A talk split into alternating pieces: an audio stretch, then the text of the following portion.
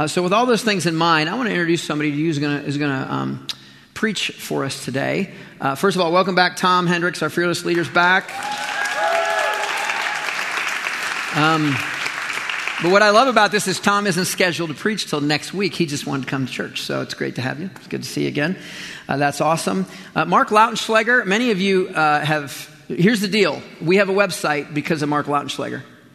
We have an app because of Mark Lautenschlager. We have personal worship because of Mark Lautenschlager uh, and a million other things. Uh, and he did all of that as long as he could as a volunteer.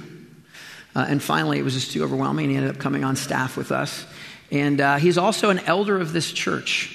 And he's going to come in and speak to us today. And I want you to know uh, this is a man uh, who has not been to seminary, he's not any of those things. He has made the scriptures and the doctrines of God his life mission to learn.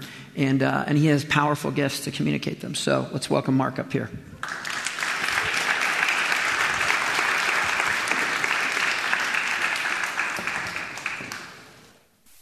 You know, Matt asked me earlier how many years I'd been around here, and I said 34. And I started thinking about that, and it was uh, it's kind of an odd thing to think about the fact that I have been on this earth and a member of this church longer than I've been on this earth and not a member of this church. that uh, when my wife and I came to church here for the first time, some guy named Reagan was starting his second term in the White House. Some of you have heard of him and done a lot of different things around here as a volunteer over the years. I've rocked babies and changed diapers in the nursery, put out bagels. I've done just about everything. And the one thing that I would always say to people, they, they would say, You've done everything around here. And I'd say, They never let me preach. Well, so much for that. And I'm going to indulge myself for just one more moment, and I'm going to say hi to my mom and dad. Hi, mom. Hi, dad. Love you both. They let your boy preach. What were they thinking? So they're watching on stream. So last week, Matt kicked off our series, Upside Down Kingdom, where he's talking about the, the Beatitudes. This is based on the Sermon on the Mount. And he introduced our big idea, our through line, as we call it, for the series. That is to have an encounter with Jesus and let him challenge your kingdom. Well, today, our encounter with Jesus and our challenge is about being salt and light to the world. Now, Jesus uses these metaphors to tell us something. He's telling us what he wants us to do in his kingdom. They're job descriptions, right? Job descriptions. Let's look at Matthew chapter 5, verse 13. You are the salt of the earth, but if salt has lost its taste, how shall its saltiness be restored? It is no longer good for anything except to be thrown out and trampled under people's feet. You are the light of the world. A city set on a hill cannot be hidden. Nor do people light a lamp and put it under a basket, but on a stand, and it gives light to all in the house. In the same way, let your light shine before others, so that they may see your good works and give glory to your Father who is in heaven. Now, before we get rolling, let's ask ourselves a question. Let's ask ourselves how do we understand the phrase salt of the earth? If I pointed out somebody in the audience today, pointed over here, and I said, This guy over here, he's a real salt of the earth kind of guy. I've immediately communicated something to you, haven't I? There's context here. You know what I mean by that. You're going to say, He's a simple man. He's satisfied with, with what he has. He probably has a manicured lawn trimmed hedges. He's got power tools.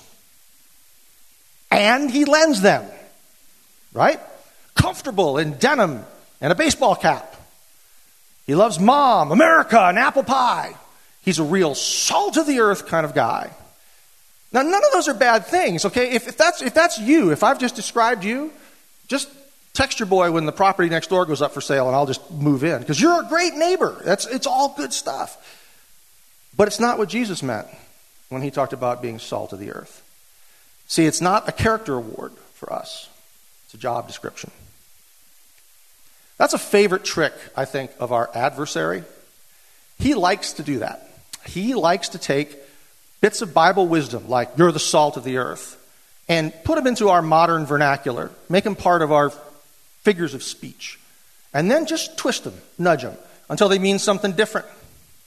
He's not going to flip it 180 degrees because we'd see that one coming. Subtle. Dr. Warren Gage is one of our teaching elders here. And he's fond of reminding me, and I do a terrible Warren Gage impersonation, so I'm not going to try, don't worry. He's fond of reminding me, Mark, you've got to remember we are supernaturalists. And he's right. By definition, we believe in a reality that is beyond our physical world. We believe in a spiritual dimension, one that we can't yet taste, see, hear, feel, right? It's beyond our senses. And we like the idea that that spiritual realm gives us an advocate. We are happy to sing those songs. God is with us. He's on our side. He'll never leave us. He's fighting for us. And those are great songs. And we should be happy to sing them because that's a great truth. But it also means that we have an adversary. There really is a devil out there that's opposing us. And he likes to do these things with Bible wisdom. So don't be surprised when these meanings change. Now, right up front, I'm going to tell you something about salt and light. I'm going to tell you that salt and light are powered by the gospel. You cannot succeed at being either salt or light apart from the gospel. We have to begin, I think, by understanding how first century listeners would have regarded salt, the people that heard Jesus say that. We think about it as seasoning, you know, table salt, NaCl, sodium chloride. I am that kind of nerd. Um, but salt, only like really wealthy people seasoned with salt back then because it was way too valuable as a preservative. It was used as a currency in some cultures. You know, have you heard the phrase, he's worth his salt? Yeah, if you're old enough. Young people are like, what's he talking about? He's worth his salt. How about the word salary? The root of that is, is paid in salt, salt salary. Now, I want you to know, I didn't want to step up here unprepared, so I checked both Google and Wikipedia on this. In the first century, and this is difficult to believe, but in the first century, there was no known means of refrigeration. I know. Or air conditioning. I don't even know how they survived back then. I would have been texting someone to complain, is what I'm saying about that. But they had something else. They called it dry curing. I got a picture of it here. Dry curing. And it's still practiced today. People that practice woodcraft, you know, woodsmanship, they go out and live off the land for a while. They'll do this to preserve the things that they catch. Um, some people do it because they like the flavor of salted meat. But the idea is that you pack the fish or meat in salt to prevent spoiling. The salt prevented, or at least greatly slowed down, the corruption. Well, that raises a question. What causes corruption? If we're talking about our world, what causes corruption in our world? It comes from inside us. It comes from that, that dark place we have, those impulses and lusts and desires. It comes from sin, it comes from our flesh nature. It's baked into our DNA. That's a big debate in our enlightened society, modern thinkers. Do we really have a sin nature? Is it nature or is it nurture? Why not both? I think we're born with it. Bible says we are. Right? We just get better at it as time goes by. You don't have to teach a child how to be greedy or selfish or teach a preschooler how to take their classmates' possessions. You've got to teach them not to do that. It's something that comes natural. But people still object to it vehemently. And I think it's because they don't want to be lumped in the box with guys like Hitler or Stalin. That's sin. Oh, now, sure, sin blows up big sometimes, and you get your genocidal dictators. Or some guy that shoots up a Walmart. I'm not lumping everybody in that box. I'm not saying that everybody who is a, that we're all like them. Some of us are sinners with a lowercase s. Some of us are sinners with an uppercase s. Some of us are sinners in all caps with three fire emojis. You know who you are. Might be me. But if you say that you've never been greedy or selfish or you've never made an idol out of some habit or practice, then I'm going to need to see your medical marijuana card, is what I'm saying, because I think the dosage might need to be adjusted just a little bit. None of us are perfect. Period. We all have a natural capacity for sin. And that that is where the corruption in this world comes from. Jesus says we're salt. Salt prevents corruption. Sin causes corruption. So, how does the gospel prevent sin? Before we go there, I have a word for you on how we're to regard those who are outside the church, who are outside the family of God. They're not followers of Christ, they're not believers, they're just people living their lives. Let's look at 1 Corinthians chapter 5, beginning in verse 9. Paul writes, I wrote to you in my letter not to associate with sexually immoral people. Not at all meaning the sexually immoral of this world, or the greedy, or swindlers, or idolaters, since then you would, what? Need to go out of the world. Paul was writing to that church about the people inside the church who were saying, Yeah, I'm just, I'm one of you, I'm on board. I'm a follower of Jesus. I'm a believer. I'm a Christian. I'm one of you. And yet their lives were marked by these things sexual immorality, greed, and idolatry. And he's warning the church you've got to put people like that outside the church for your own good.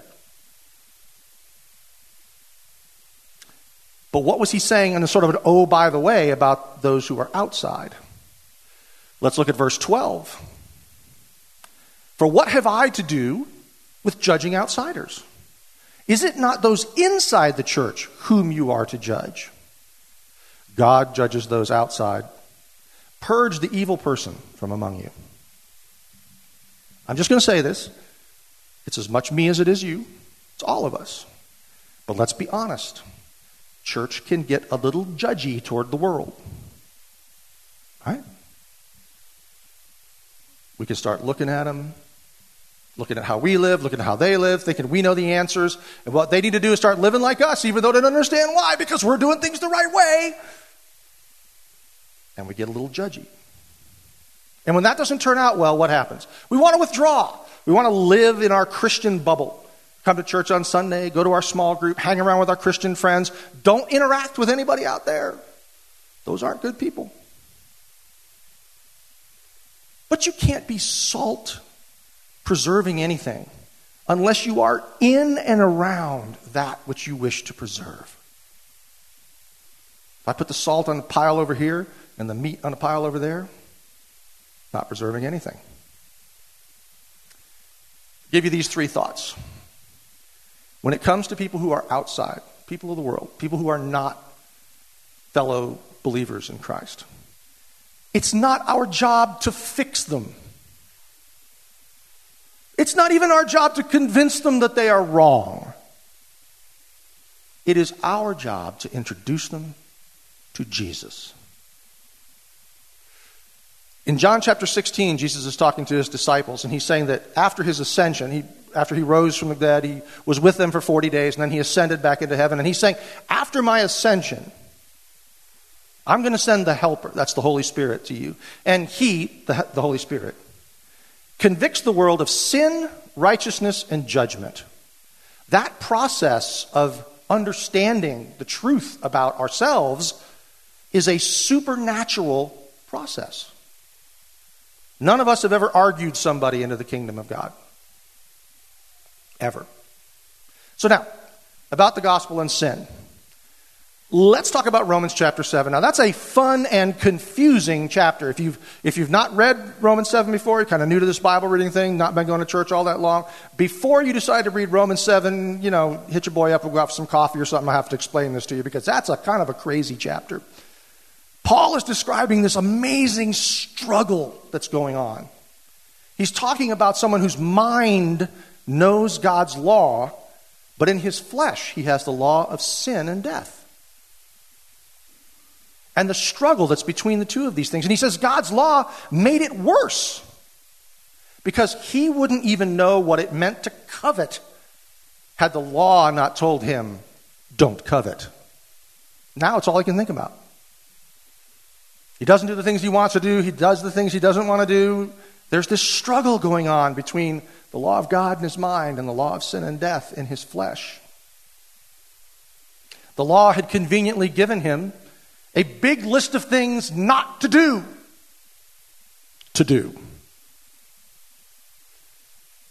I think realistically that somebody who is an unbeliever, who's outside of the faith, is going to exist in one of two states. Either they're going to tell you that they're not sinners, because sin is like just the really bad stuff the Hitler and Stalin genocidal dictator kind of thing. They're just here for the party. And usually it breaks down on this, along this line. They'll tell you, I'm not hurting anybody. What I'm doing is not hurting anybody. How is that sin? That's not the definition of sin. The definition of sin is we fall short of God's glory, we fall short of God's perfection. We're all there. Even those lowercase s people were there. Or they are aware of that, they feel the weight of their sin because the Holy Spirit's doing that thing, that spiritual thing that's going to convict them and bring them in. And they are miserable fighting it on their own. Paul closes out the chapter that way by saying that this person, such a person, is a wretched man, miserable man. And he asks the question who's going to deliver me from this body of death?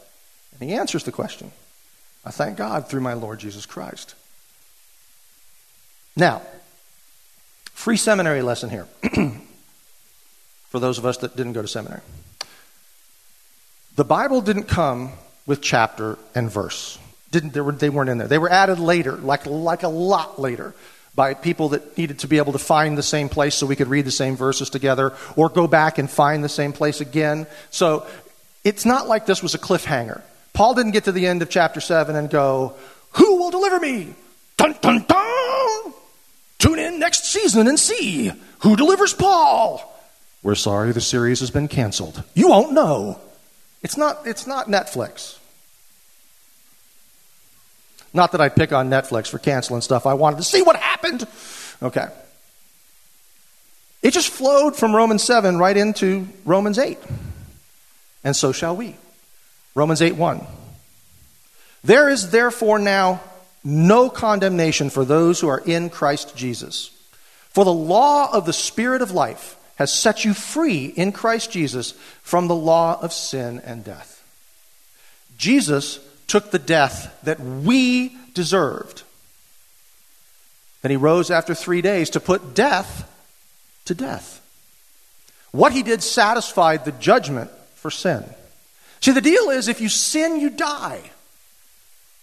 Even with the little s. That's what happens. That's the deal. You sin, you die. But he died so we don't have to. His coming back to life assures us that we will have life after death also. Now, verse 2 says, set free from the law of sin and death. Now, we didn't read chapter 7, but that's what Paul called it there. Those are the very words. So that's what it's talking about here. You know, the Bible says that faith comes by hearing, and hearing by the word of God. We hear God's word when the gospel is proclaimed. We believe the gospel. That is, we believe Jesus died so that we don't have to, satisfied the judgment for sin, and lives again so we will also. We believe that, and we don't rely on all the good things we do, and that's how we are found in Christ. God then sends His Spirit to seal the deal, and, this, and that Spirit frees us from the law of sin and death. Now, how does that work? Are we free now? Sin no more? No. That'd be nice and very easy, but no. Let's look in verse 5, Romans chapter 8, 5. For those who live according to the flesh set their minds on the things of the flesh, but those who live according to the Spirit set their minds on the things of the Spirit. For to set the mind on the flesh is death, but to set the mind on the Spirit is life and peace. Now, this unfortunate wording here in the ESV kind of gives you the impression that set is the active term here, that we set our minds on something. I set my mind on that and that. No. Set isn't the action. It's not saying I set my playlist in Spotify before I took that long drive. Set is the result. The action is live according to. You have your mind set by living according to.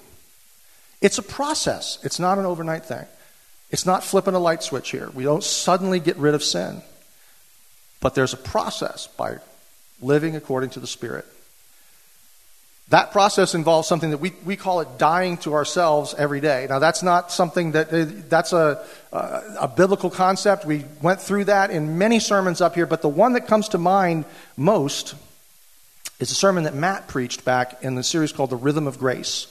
Rhythm of Grace was really a foundational sermon series uh, in our church history. It laid out the rhythm of grace, this system by which we remember God and we're honest about ourselves and we receive His grace, rest in His wisdom, rest in His grace, receive His wisdom. Sorry, I blew it. Sorry, Mom. Uh, and then we do what He says. But that way of processing both the Word of God and also making decisions, it was, it's a foundational series of messages. And in message 18, 1 8, you can write that down or ask me later. In message 18 in our sermon library on the app or the website, this goes all the way back to 2015. Matt preached a sermon that the whole thing on the sermon was dying to ourselves every day. I would recommend that you, that you, look, that you go listen to it. Now, that was before we had the video camera, so it's just audio. I apologize. Now, I had to look for it too. I didn't find it, by the way, just by memory. It's, I don't remember everything quite that long. Uh, so I went to the website and I went to the top menu, and it's got the little Sherlock Holmes, like, you know, magnifying glass on the right hand side. I clicked that for the search box and I put in die to ourselves, which is a horrible idea because then I got everything that had the word die to or ourselves in it, and that was a lot of things. So then, being a Google expert, I put them in quotes, and that's then I found message 18. So, Rhythm of Grace, message 18, die to ourselves. So let's review. Jesus says we're salt, so we're here to preserve against the corruption that's eating away at the world. Sin causes that corruption. We don't prevent sin by judging it, we prevent sin by bringing the gospel to those who need it. So they can be found in Christ also and have his spirit in them also. And then also have a way out from the law of sin and death. The other half of verse 13 was If salt has lost its taste, how shall its saltiness be restored? It's no longer good for anything but to be thrown out and trampled under people's feet. His salt was impure back then. They got it by drying seawater or salt water or by digging it up. And they did the best they could to get the impurities out, but they never had pure table salt like we do. We know salt lasts forever. You know, if I, if I move into the house and there's a thing of Morton's salt in the cabinet 30 years later, it's still fine, you know, because salt is always good. But it was possible back in that time that the salt portion could be used up and there would still be minerals left. There would still be something there. They would usually then just take that and use it as a type of gravel. They'd toss it out on the road to keep the weeds from growing up. The church can do great things we can feed the hungry. We can shelter the homeless. We can save unborn babies. But if those things don't come with the gospel, then Jesus is saying that the efforts are ultimately worthless. Matthew 5 14. You are the light of the world. A city set on a hill cannot be hidden. Nor do people light a lamp and put it under a basket, but on a stand, and it gives light to all in the house. Now, if you've been going to Pastor Sam's Wednesday night classes, you already know the answer to this, but in the Bible, darkness represents what? Death. So then, if darkness is death, light would be life. Points to people that have been going to Sam's class, they would know that. Jesus said in John chapter 8, verse 12, He said, I am the light of the world. He that follows after me will not walk in darkness, but the light of life will be in him. Now, we are the light of the world, but it's not our light, it's his light. We carry the light of the world, the light of life in us. He's the light. I have a picture of a lighthouse that this is the light assembly at the top of a lighthouse. And you see all that fancy glass stuff around the bulb. That glass is designed to take the light from the bulb and to amplify it and scatter it in every direction possible, to make it visible from as far away as possible. That's our role. We're not the light bulb, we carry the light. Now, he also says that a city, city set on a hill can't be hidden. There were lots of reasons to build cities on hills back then. Defense comes to mind. If you've got the high ground, your enemy has to come with all that heavy armor and stuff, and they're dragging it up the hill. Meanwhile, you're shooting arrows at them and dumping oil on them. It's probably going to go your way. So, defense was one of them. But also, they were a beacon. They built them up high on the hill so they could be seen. At night, when the torches are lit up on the wall, you could see it for miles. The travel at night back then was dangerous. Bandits of both the two and four legged variety liked to hunt at night. If you were traveling at night and you had a caravan, you would stop and make a bright fire, put your strongest people around the outside edge, and then continue on in the morning. But sometimes you're by yourself. You're caught outside at night. It's taking you longer to get to the city than you thought. You've got your torch or maybe an oil lamp. You're lucky to see six feet in front of you. You're lucky if you don't step in a hole and break your ankle. But you can see that city. You can see that city up on a hill, and you can see in what direction you have to go and about how far it is to get there. It's calling to you from miles away, and it's telling you that here you're going to be able to find light and warmth and food and safety, the elements of life. That's us. We're the beacon. The travelers, the people out in the world, the travelers that are on a journey, there's people that out there that have questions. Things have happened. Sometimes the hardest things you can imagine. Where do they turn? Where do they go? They're going to look around. They're going to look at us. They're going to think, I always thought those people were weird. I still think they're weird. But they believe what they say, and they don't judge me.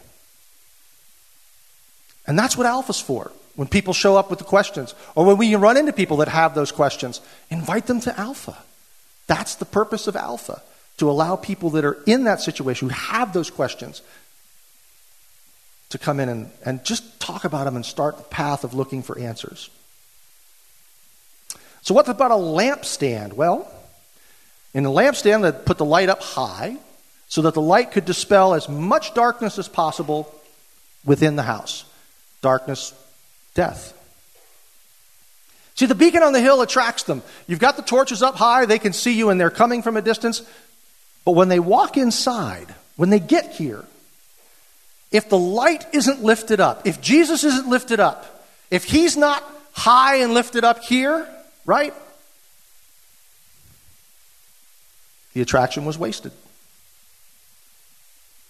It's great that we've got whatever we offer, whatever programs, bagels, coffee, hello, hi, how are you, whatever, doesn't matter. If the light isn't lifted up, if this place isn't flooded with the light that is Christ, then it's wasted. We have to be light on the outside, and we also have to be light on the inside. You see the gospel connection there? Salt is kind of a one on one thing, it preserves what it touches has to be in and around the things it's preserving. That's you out there living like people do in the world with other people. And you're bringing the gospel to those who need to hear it. Light is a one to many thing. It shines to the world. It shines to those who come in the house. It's an attractant, but it's the same gospel. It's Jesus. It's following Jesus. Verse 16, last one. In the same way, let your light shine before others, so that they may see your good works and give glory to your Father who is in heaven.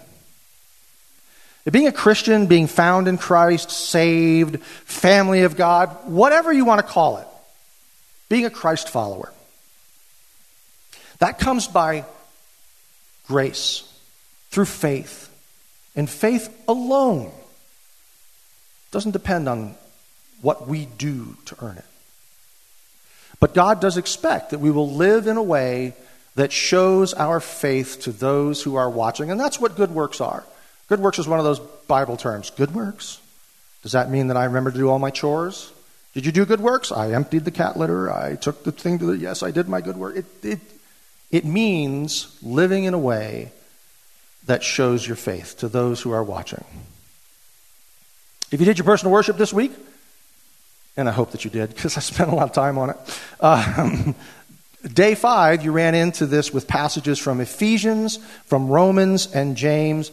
God's plan has always been that the relationship begins with faith, with believing the gospel. But God has always planned we would do those good works too. And if we do them right, the attention will be on Him not on us.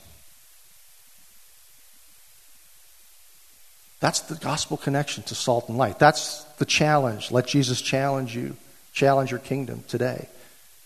It's we're salt, we're light, and we need the gospel. It's no secret to anybody on staff here or anybody from my small group, some of people who are here this morning, that I'm a fanboy of the Apostle Paul and of the book of Romans. Just saying. But because we can't have enough Paul and enough Romans in our life, I want to close with these two verses because this is what's really important to remember when we, when we think about the power of the gospel. Romans chapter 1, verse 16, Paul writes, For I am not ashamed of the gospel, for it is the power of God for salvation to everyone who believes to the Jew first, and also to the Greeks. That's us. For in it, in the gospel, the righteousness of God is revealed from faith for faith. As it is written, the righteous shall live by faith. Pastor Matt's going to come and uh, lead us in a time of prayer and reflection.